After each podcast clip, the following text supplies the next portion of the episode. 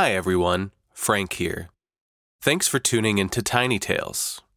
Today's episode contains references to infant loss that may be upsetting to some listeners.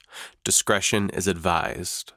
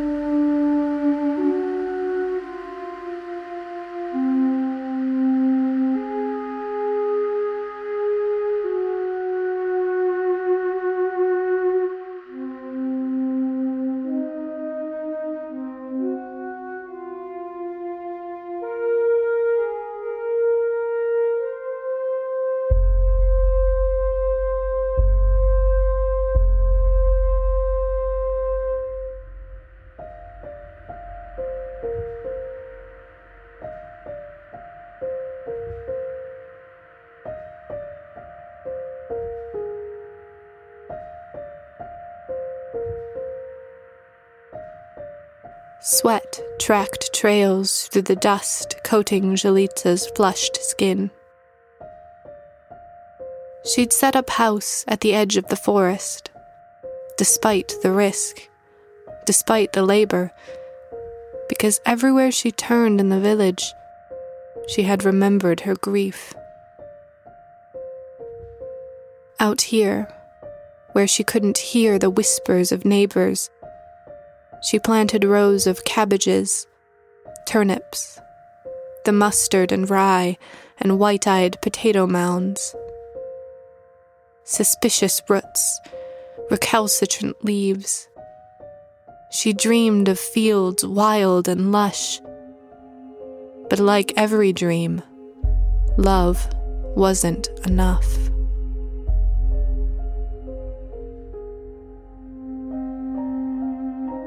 And she had loved the baby, hadn't she?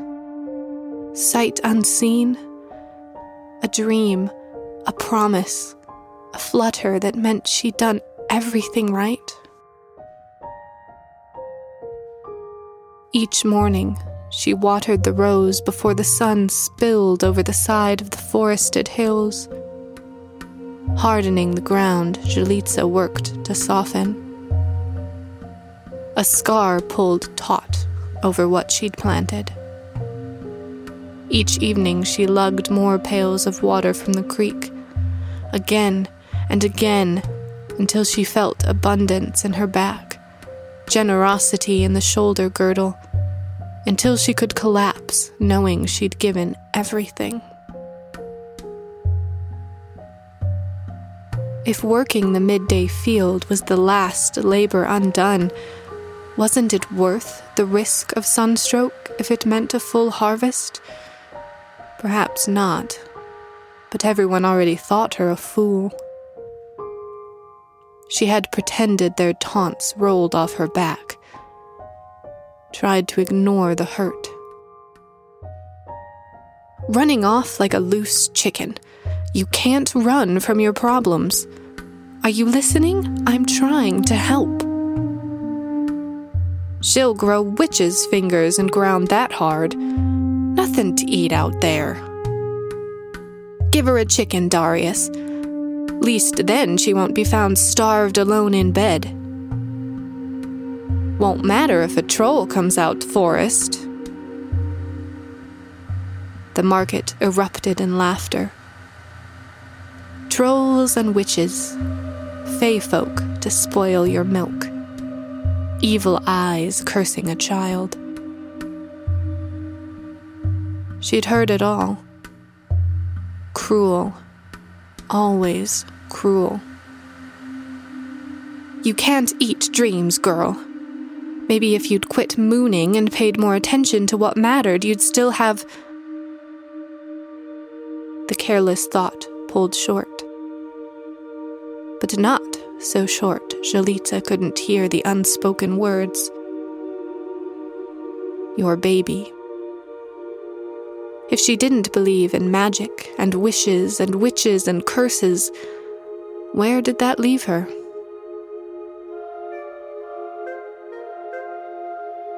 better to be cursed than be blamed. So here she toiled. Here she tried once again to grow something she loved by giving her all. Her knuckles grew sore and her tongue heavy in her jaw, but her worries shrank to the plants in front of her. The chickens gabbled in the distance, and Zhalitsa paused to listen. She pulled her hat off and pretended the air cooled her sweaty scalp. Madness. She'd lose a whole day's work recovering tomorrow. Maybe the others had been right. Maybe she should go back to the village. Out here, though, on the edge of the forest where shadows walked. The silence comforted her. Zhalitsa moved to stand, and the flutter of white at the end of her rye patch looked like a swoon stealing upon her. She bent over, hands on knees, until the edges lost their shimmer. When she stood fully, the fluttering resolved itself into a child walking toward her. Zhalitsa knew the tricks the forest played on people. A desire trail leading off the blessed path was named such for a reason. You ended up chasing any temptation you harbored close and quiet. So, a child walking out of the forest made perfect sense. The child's face was smudged with dirt, and the sweat made their curls dampen delicately around tender ears. A face in need of mothering. Zhalitsa's fingers ached to smooth the child's hair, to wipe away the smudge. No. Her fingers ached because she spent hours pulling at stubborn weeds. She must keep what little wits she had about her. Have you seen my cat? I think he's lost. Tears dampened wide eyes. Rainbow flash before streaking like lightning down baby cheeks, soft and round, plump unlike any child from the village. Not hollow and lean like saplings. This child was roses, graveyard oak, old soul, fragrant heart. Zhalitsa suppressed a shiver. Be polite to the Fae, or they will teach you manners. I haven't, Zhalitsa said, as if everything were normal. Heart's desire. Zhalitsa could not let a child go thirsty, even a pretend one.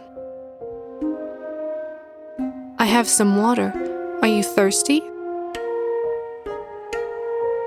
Fingers too slender for those cheeks clasped around the jar gulps so hard and fast that precious rivulets stained at the dress. Zhalitsa pretended the child was truly thirsty, honestly desperate, and she was saving them. Saving a child. The vibrancy of blood, the day her baby died, had startled her, jolted her from daydreams bled her of a future. Slaughter red. She pretended she couldn't hear death reminding her that she'd saved no one and nothing, as this child gasped with satisfaction and handed Zhalitsa the empty jar. Thirsty Zhalitsa. Tired Zhalitsa. Your veggies are tiny, just like me. The child laughed, as if this were a joke Zhalitsa had planted just for them, Maybe she had. Jalitza echoed the laugh, but it sounded a rasp. The same as if you'd cried too long. A fey child, here in her field of stunted roots. Desperate, Jalitza. Perhaps your cat was curious about my chickens. Why don't we go back together and see if she's exploring the coop? The child accepted this the way a child would, with ease and trust that gets lost as one grows. The little one held out her hand, and Jalitza took it pretending not to notice the extra joints, and the seed of hope sprouting in her undernourished heart.